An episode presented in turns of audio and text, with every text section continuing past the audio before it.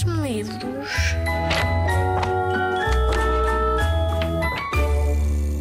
Olá, o meu nome é Fábio Monteiro e estou na Rádio Zig Zag. Sou jornalista, tenho 30 anos e sou natural Lamego. Escrevi A Construção do Mundo. É mentira dizer que os dias nascem. O despertador do meu pai toca, todos os dias, às 5 da manhã. Ele levanta-se e caminha descalço pelo corredor até à casa de banho. Os pés suados colam-se no chão. A cada passo, parece estar a rasgar uma folha de papel. Costumo acordar com esse barulho, ou com a minha mãe a refilar desse barulho, mas depois volto a adormecer, até o dia estar montado. Ao chegar à obra, o meu pai usa a grua para meter as nuvens no céu, uma a uma. Faz questão que sejam sempre diferentes, por isso vai trocando entre o que há disponível no armazém. Em alguns dias, são redondas ou em forma de sapo. Noutros, ficam como os meus desenhos, feitos à pressa, rabiscos. Quando é preciso fazer com que as nuvens deitem água, deixa-as a ensopar num tanque, de um dia para o outro. Ao absorverem a água, as nuvens tingem, mudam de cor e ficam acinzentadas. O Jean Paul, pai de outro miúdo lá na escola, abre as torneiras para encher os rios, os mares e os oceanos. Tem de ficar atento para não entornar, é claro. Provocar uma inundação seria uma catástrofe. O meu tio António, que anda sempre atrasado, é o responsável por puxar o sol pelo guindaste. Ele gosta mesmo muito de dormir, daí o sol sempre subir mais tarde no inverno. É graças a pessoas como o meu pai que, quando abrimos as persianas dos nossos quartos de manhã, o mundo já está montado. Mas nem tudo é perfeito. No último outono, por exemplo, quando choveu muito, fartei-me de queixar em casa que o céu estava com fugas. Pai, alguém na obra está a ser preguiçoso. Não percebes? Tens de investigar. No dia seguinte, o meu pai ofereceu-me um guarda-chuva. Mais tarde, ele acabou por me explicar. Tinha de cumprir o que vinha no contrato. Por isso, novembro ia ser um mês com muita chuva. Mas também me deu uma boa notícia. Caso nenhuma cláusula fosse alterada, em dezembro íamos ter neve. O despertador toca, abre os olhos e lá está ele, o mundo. Vou até à janela e respiro fundo, com cuidado. Não vá aspirar com ar com demasiada força e sugar alguma nuvem. Já que moramos no último andar do prédio, procuro pistas da montagem, os agrafos nos cantos, os restos de fita cola. Mas nada. Nunca encontro nada. Consigo suster a respiração até quase um minuto. Fico com as bochechas vermelhas e inchadas. Depois, corro para a casa de banho, para deixar o ar sair. Visto-me, sem pressa, enquanto ouço no rádio o boletim meteorológico do dia para mim, nunca traz nada de novo. Mas é importante estar prevenido. Quando for hora de tomar o pequeno almoço, minha mãe vai começar a dizer que já estou atrasado para a escola. Ela vive 20 minutos à minha frente no tempo, já a topei. O pai do Emanuel, do segundo C, é o condutor do autocarro que passa em frente à minha casa. Todos o conhecem na escola e muitos invejam-lhe a profissão. Deve ser tão fixe conduzir um carro assim. Ele tem o melhor emprego do mundo. Nem parece trabalho, anda assim a passear pela cidade. Aposto que ele não tem de fazer os trabalhos de casa. Os meus amigos estão sempre a dizer coisas como estas. Às oito e meia em ponto, lá está ele, a aparecer na curva do fundo da rua.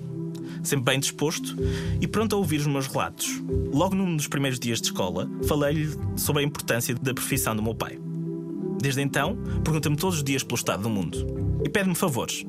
Vê lá se o teu pai consegue pôr o sol mais à mostra amanhã. Na escola, nem todas as aulas são interessantes. Fala-se muito de somas, subtrações, vogais e consoantes. Há sempre o nome de um rei para decorar. Mas tudo isto parece já vir com um livro de regras. Faz assim, diz-se assim, tem de ser assim. É só chato. Por vezes, fico tão aborrecido nas aulas que começo a dar nomes às nuvens. As minhas favoritas são a cotonete gordo, a bola trincada, a algodão sujo. À custa disto, a professora já mandou um recado aos meus pais, a queixar-se que passava as aulas de português com a cabeça na lua. Fui obrigado a defender-me em casa. Não era verdade que quisesse ser astronauta. Meus pais riram-se, tanto, tanto. Bem, tenho de confessar, nem tudo na escola é mau. A minha disciplina favorita é a educação visual. Adoro montar cidades miniatura, seja a desenhar, com plasticina ou a fazer colagens. Quando o professor Michel viu o meu desenho do meu arranha-céus, verde e vermelho, na última aula, disse que eu talvez um dia pudesse vir a ser arquiteto. Não era mau, mas não seria tão bom como montar o um mundo, respondi. Quando entro em casa, a minha mãe já lá está, com o lanche pronto em cima da mesa. Ela é responsável por várias tarefas do prédio, por isso está quase sempre por perto àquela hora. Anda sempre com um avental que tem uma bolsa como os cangurus na barriga, onde perde tudo. O meu lanche favorito são os croissants da, da pastelaria do Sr. Pierre, que são mesmo estaliços e ficam ótimos com queijo. Às segundas-feiras, a minha mãe vai comprá-los de propósito para mim. Foge durante 5 minutos do prédio e volta com uma caixa a fumegar debaixo do braço. Eu peço-lhe, não corras, que ainda bates em alguma coisa e deitas o mundo abaixo. Mas ela não me ouve. O mundo, para ela, tem pressa. Depois de comer, costumo ir fazer os trabalhos de casa para o meu quarto. Os de hoje são fáceis. Escrever uma composição sobre o meu pai. À noite, o sol é guardado num armazém, ao lado do material de que são feitas as nuvens. E o meu tio António é obrigado a esculpir uma lua diferente da do dia anterior para meter no céu. Como tem a namorada à espera, por vezes não faz a lua completa. Fica como uma bolacha trincada, esquecida em cima da mesa. Pelo menos, uma vez por mês, tenho de obrigar o meu pai a dar-lhe mais um raspanete, porque ele foi-se embora do trabalho sem a pôr no lugar. O Jean Paul mete as estrelas nos seus lugares reservados, com a ajuda de um mapa do céu e um telescópio. Aquelas que ele quer que tenham mais brilho, limpa-as com um pano antes de as encaixar. Por último, meu pai usa a grua para tirar as nuvens com cuidado, mas, mesmo assim, acaba por se sujar. Meu pai chega à casa, quase sempre, salpicado de manchas. Restos de céu. As nuvens conseguem ser muito sujas. São como esponjas, absorvem tudo que deitamos para o ar.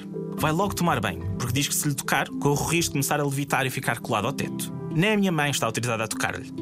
Como ele pesa mais de 80 quilos, está salvo e bem assente na terra. Após o jantar, meu pai gosta de saber como é que foi o meu dia. Sentamos-nos no sofá, enrosco-me nele e conto-lhe tudo o que vi e pensei de novo. Se tive educação visual, vou buscar os meus desenhos à mochila e mostro-lhe. Ele já me disse: Que bem que vais montar o mundo. Depois disto, despeço-me da minha mãe e ele leva-me até à cama. Mete-me mete nos lençóis e depois lê-me uma história. Daquelas em que as tartarugas podem ser mais rápidas que as lebres, em que as casas feitas de doces podem ser trincadas, ou que um pobre desconhecido consegue tirar uma espada de rei da pedra. O mundo, diz ele, é como estas histórias. Não tem forma de certa de ser montado. Pode sempre espantar-nos. Ninguém lá na escola parece saber disto, nem mesmo a professora de português. Fala-se muito de médicos, engenheiros e advogados, mas sobre a construção do mundo não chega nada à sala de aula. Há alguns dias, acusaram-me mesmo de ser mentiroso, de estar a inventar uma profissão que não existe. Eu respondi: Vocês é que não têm imaginação. A Construção do Mundo. O livro é ilustrado pela Mariana Rio e ganhou o prémio Branquinho da Fonseca 2017. Foi editado pela Livros Horizonte.